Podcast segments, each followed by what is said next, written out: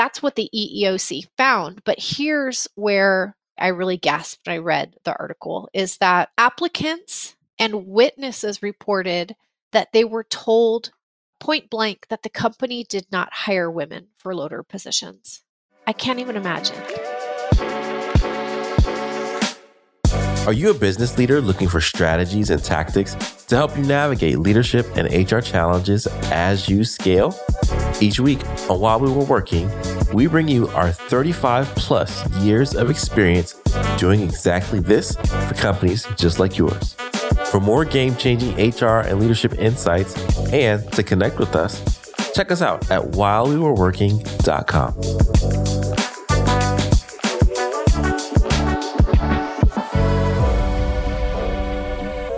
Hey, what's going on? Thank you for tuning into this week's episode of While We Were Working. While We Were Working is the show that helps you become a better leader of your small business or your small team.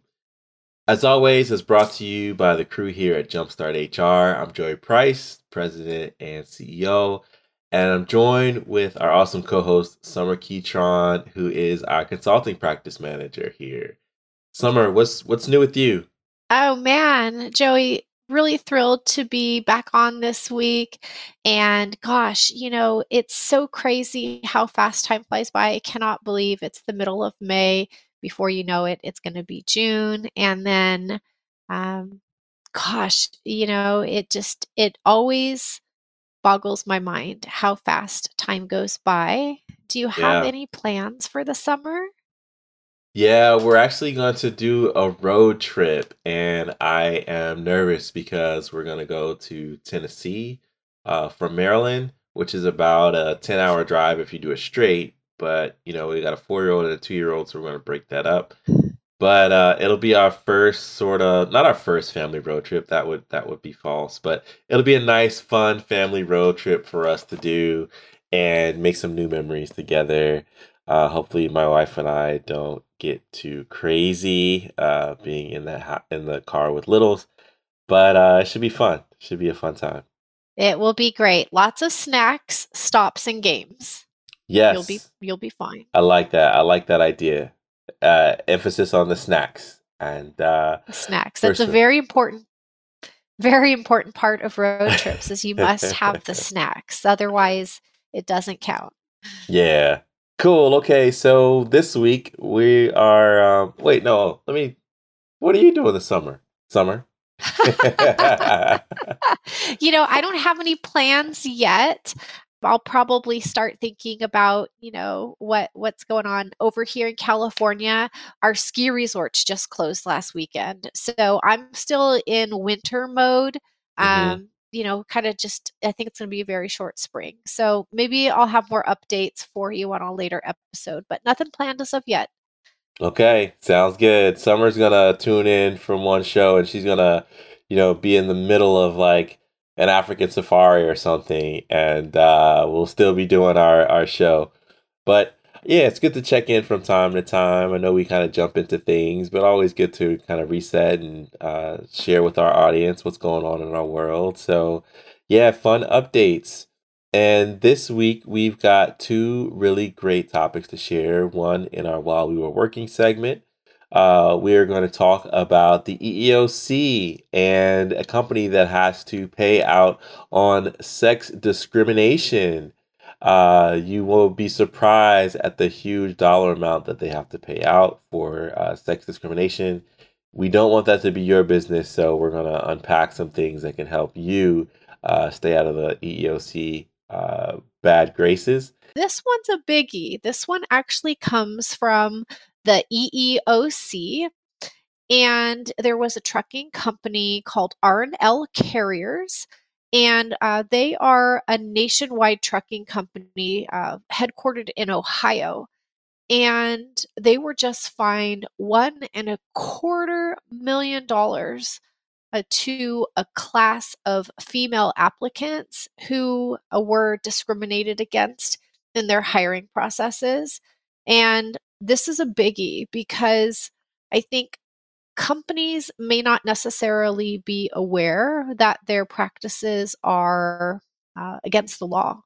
And every now and then, something like this comes along just as a reminder that the e- EOCs out there, they're listening, they're watching, um, they're receiving those complaints. And uh, if your practices aren't uh, aren't following the law, you may be the next company on their headlines with a very stiff fine.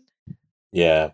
In Sommer, it, it's not just the practices, but it's also the patterns too. I know we'll get into uh, into that, but uh, even if you have practices that seem legit to you, if you take a 30,000 uh, foot view of the patterns that result from the actions that you take or a manager on your team takes or that your organization takes collectively, then you might be in trouble. So let's go ahead and, and talk through some of this. Um, I guess one thing I'll say is uh, I'll just kind of jump in first. Excuse me. Um, is as we as we look to have more of um, an inclusive society right? There's going to be opportunities for people to pursue roles and in uh, careers where doors may have been closed before. And so, as we think and reimagine the workplace of the future, we've got to think about do our practices hinder people from pursuing jobs because of a protected class or protected status? So, I'll just give like a, a, a 30,000 foot view of that but what are some of the things that stood out to you in the article? Well, there were quite a few. I mean, when I read things like this as an HR pro and, you know, just advocate for uh, being inclusive and, you know, trying to help businesses develop um, the best uh, DEIB strategy. It's sad, uh, but it's it's alarming. Uh, one of the things in the article that really stood out to me was that this occurred over a long period of time before it mm-hmm. actually it actually got to this point. So to summarize, you know, some of how we how they got there was that uh, women were discriminated against uh, in hiring for loader positions. Again, this is a trucking company, so you know, loading uh, the trucks, and this was all the way between 2010 and 2017. And although there were a few women who were hired, most female applicants were actually rejected or steered to different positions simply because they were female and that's that's what the EEOC found. But here's where I, I think it I, I really gasped when I read the article is that applicants and witnesses reported uh, that they were told uh, point blank that the company did not hire women for loader positions. I can't even imagine. Mm, I can't either. I mean, I, I, have so many questions, right? Like, do they have an HR department? Like, where was HR? Like, who thought this was okay? So many questions, but I think it brings us back to what we've talked about before, Joey, and that is the importance of uh, one training everybody mm-hmm. who's involved in the hiring and interviewing process and making sure that they're aware of what they can and can't say. Uh, but it's also not assuming that just because somebody has worked in a leadership role that they have received training or even guidance on interviewing uh, because yeah. i mean to think about that this happened over a seven to eight year period it tells me that it was um, a massive problem but it also doesn't talk about whether they knew that they were doing wrong and did it anyhow yeah, and and that's the big thing. You know, uh, you asked, you know, well, where was HR? And I suspect that they may have an HR department, but the way they're utilizing their HR team, they're probably underutilizing their team. They're probably relying on HR. And, you know, I, I don't know the company, so I can't say, you know, for certain. But what it appears is a situation um, that you want to avoid where you are asking HR to set you up with the tools, maybe uh, a job description or interview questions, but you're not having ongoing conversations with HR and inviting them into the hiring process. Uh, because I would imagine that if you are inviting the right HR pros into the room, the right recruiters into the room, they're going to say, hey, um, you know, you can't say this, you can't say that, or maybe we should reevaluate that candidate because why you rejected them, you know, isn't on on lawful grounds. And I'm wondering if there was a silo or some walls built up between HR and these hiring managers or hiring decision makers, because for it to have lasted as long as it did, um, I can't imagine HR or recruiting having a significant voice in those processes. Yes, I think it raises a, a lot of, you know, a lot of thoughts on how we can do better. And one of the things that comes to mind is ensuring that we're looking at our hiring and our processes from an analytical standpoint, that we're looking at the demographics and asking ourselves, can we do better? And that's not just for gender, right? It's for so many other factors that are sometimes um, unconsciously part of the decision making that quite frankly is against the law but unless you're unless somebody is owning looking at the data and identifying where there are some potential areas of concern it is possible that there are uh, unlawful decisions being made and if nobody's looking at the data they may not be they may not be keen or aware that it's even happening. So i think there's a couple of things to consider in these types of situations but you have to look at the data and in this case i i can't imagine that if they looked at it assuming that you know perhaps somebody or or nobody knew that this was you know really clearly happening who could do something about it, if they looked at the data, I bet they would see that there was a disproportionate number of females who were applying for this role and not being hired for it. And for me, that would beg a question. Yeah, and, and Sommer, it's it's one thing to see the data. It's another step forward to understand what the data means and how to do something good about it. And so being able to look at hiring trends and uh, tracking uh, the percentage of applicants who apply that are male, percentage of applicants who apply that are that are female, uh, whatever the case may be, and then um, tracking that against the people who are ultimately hired, and how do the ratio of those uh, who identified their gender, um, how does that align with um, the ratio of who's ultimately hired?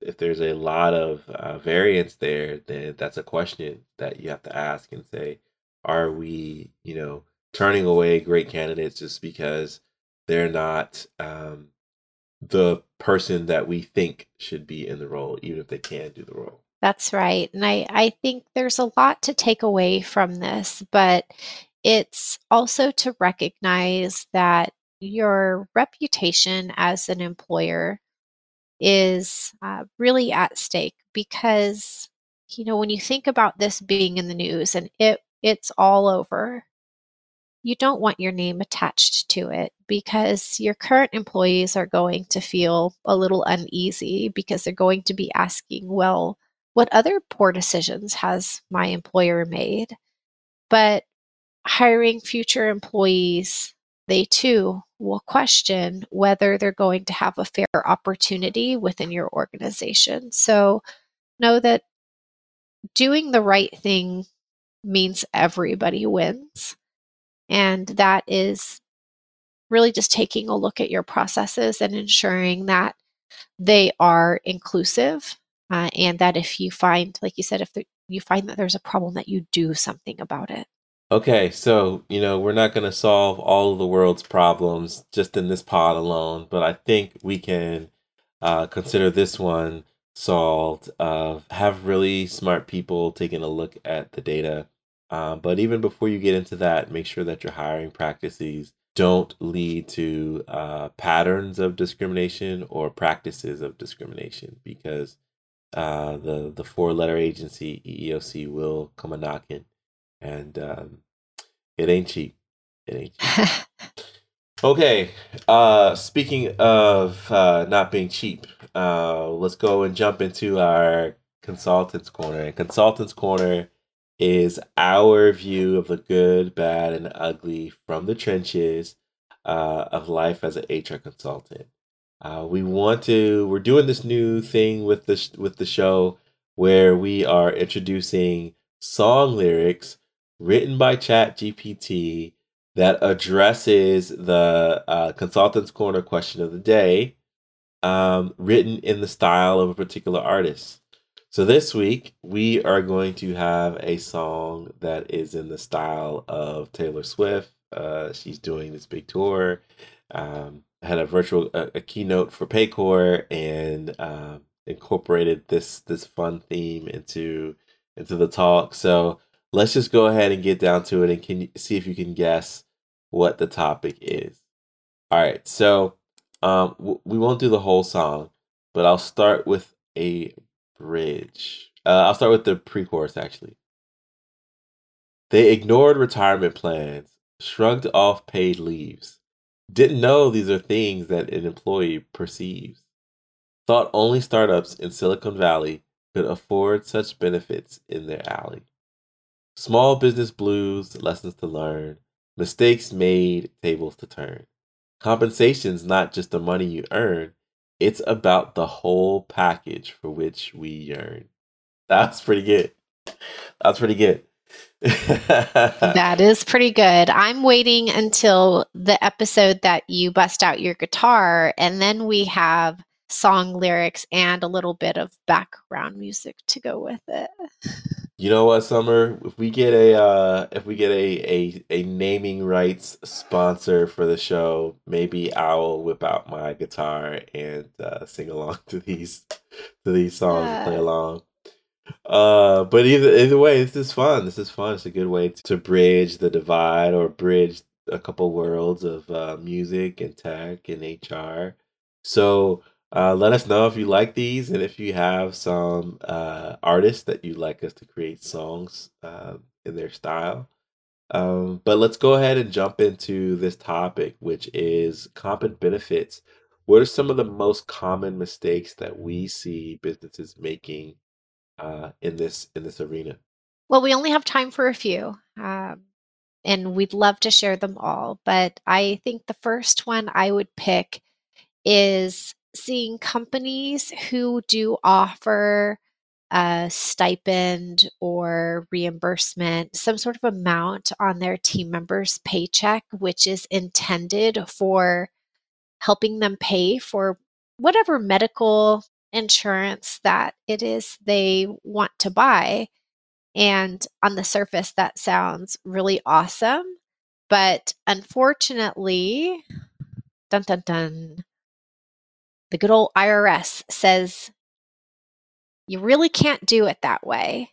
Um, so, the takeaway here is that if you are reimbursing your team members um, on a tax free basis for medical, you actually have to have um, some sort of plan established. There's a couple of different ways you can go about it. We won't cover today, but just know that um, if you're doing it on a tax free basis. Um, there's some other things IRS says you have to do.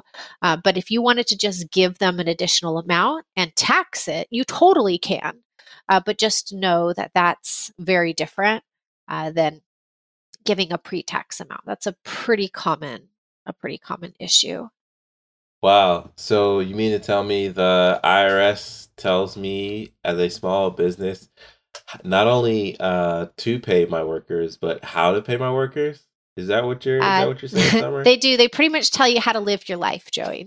uh, yes, the IRS cares about anything that has to do with taxes, right? And so, in this case, if it's a reimbursement, it's money that's not being taxed. So they absolutely do care about that.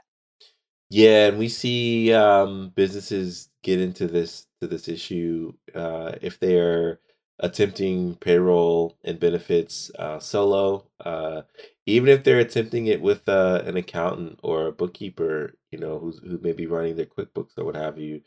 Uh, if they don't know payroll, um, just because you're good at numbers doesn't mean you're good at payroll. Just because you're good at um, P and Ls and and budgets and profit and loss doesn't mean you know the ins and outs of payroll accounting. And so um, this is a this is a really big one that uh, you know thinking about how to reconcile that could could be a nightmare uh, if it's if it's a long standing thing that you've been doing.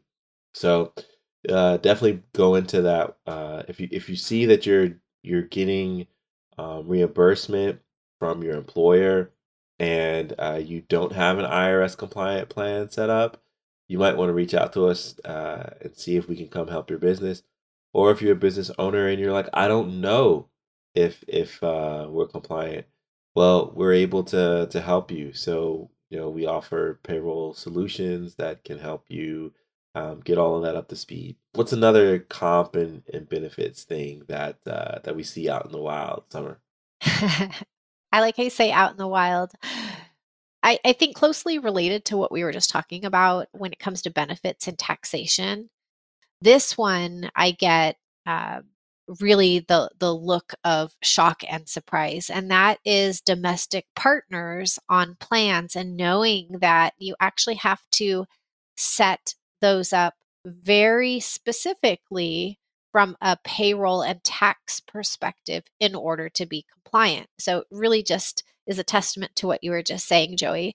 This is super common that companies aren't aware and that's because if you think about the the laws. We've got some states who say, oh, yes, uh, you can have a domestic partner treated as a spouse, but then you have federal law who in you have federal law that's that doesn't recognize that. So essentially, you have this conflict in taxes, and so in short. The way that you remedy it, and there's a couple of different ways that you can do the calculations. If your employees are making a pre tax contribution, then uh, you have to actually carve out um, the part of that premium that is for that domestic partner. And that is because, again, we're talking about taxes. So if they're not recognized as a spouse, they can't have that pre tax benefit. So you have to carve it out and essentially break up that deduction into part of it being pre tax for the employee and the other portion that is for the dependent on a post tax basis. And that way you'll make the IRS happy. Sommer, I'm so glad you're on our team because uh, that's an area that I don't know as much as you. And uh, there are many of those areas on our in our, in our world.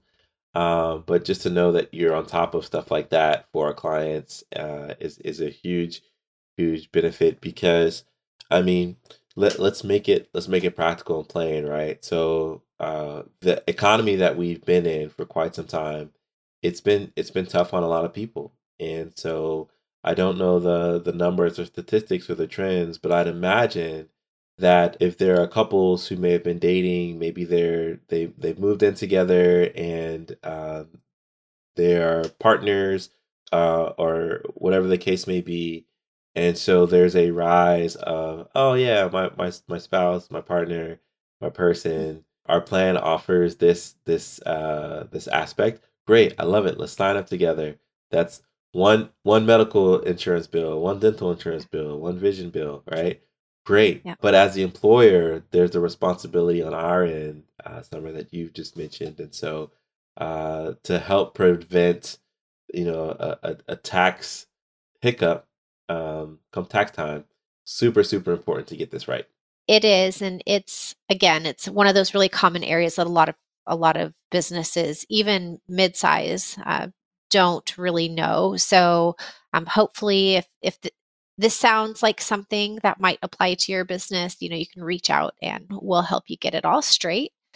There's uh, something we've talked about before. I will never stop talking about it because it is so problematic, and that is the misclassification of independent contractors. And that's not uncommon. You know, you have small businesses who start out, uh, they simply don't know uh, the laws like we do. They heard from a friend, we'll just hire them as a contractor, and you just, you know, you just pay them. You don't have to worry about anything else. And Joey, I mean, I, I think we hear this almost every week uh, from a client or, you know, or a prospect. Mm-hmm. It's so common and we help them get it straight. But I mean, how many times have you heard that come up in conversations with prospects or clients over the years? I've heard it from clients, I've heard it from prospects, I've heard it uh, out in the wild on places like social media where people are talking about um, running running business. It's a hiccup that people um, miscalculate or make missteps on because they don't know things like the federal test of whether or not someone's an independent contractor or not. And then, you know, a state that you would know better than, than I do, but even in California, right? What are the um, the rights uh, and allowances that an independent contractor has uh, that you may think are only reserved for an employee. And so uh, you've got to know if someone is a independent contractor and can you justify that not even just kind of can you justify it because you want to put a, a, a circle into a square peg but it's really if the government were to knock on your door and say hey can you explain the duties of this person and how they're an independent contractor. And oh, you tell them how to do this, and they have to come to you for, for approval for this, or so. Uh, there's a lot to determining if someone's an independent contractor or not, and it's not just oh, it's easier to pay them as a contractor.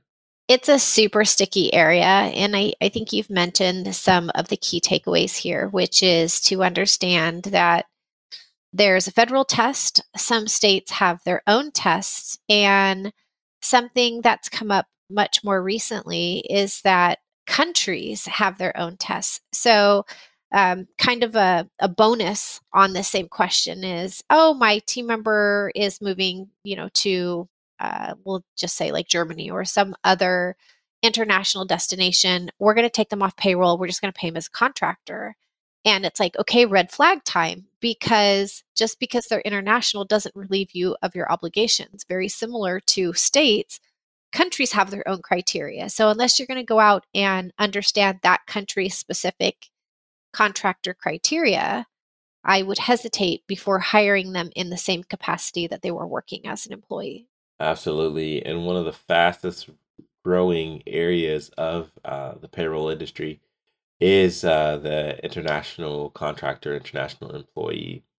Uh, so that's a big, big topic that maybe we'll get a guest on and we'll talk about that in a future episode. But I want to sort of land the plane a bit. So it, has been a great episode. We talked about everything from the uh, EEOC's sex discrimination suit of R&L carriers, as well as some of the uh, comp and benefit mistakes that small businesses make uh, threw a little Taylor Swift in there for good measure. And uh, if you like this episode, share it with your team, circulate it. Word of mouth is a great way to promote the show. Uh, and we also love seeing your reviews and subscriptions. So uh, if you like this show, there's plenty more where this came from. Uh, wherever you get your podcast, and or if you follow us on YouTube, you'll see a whole list of uh, prior episodes. And check us out every week for new, fresh content. So, see you later. Thanks, everyone. If you found this episode helpful, please share it with your friends and coworkers. And as always, you can find more info and additional resources at whilewewereworking.com.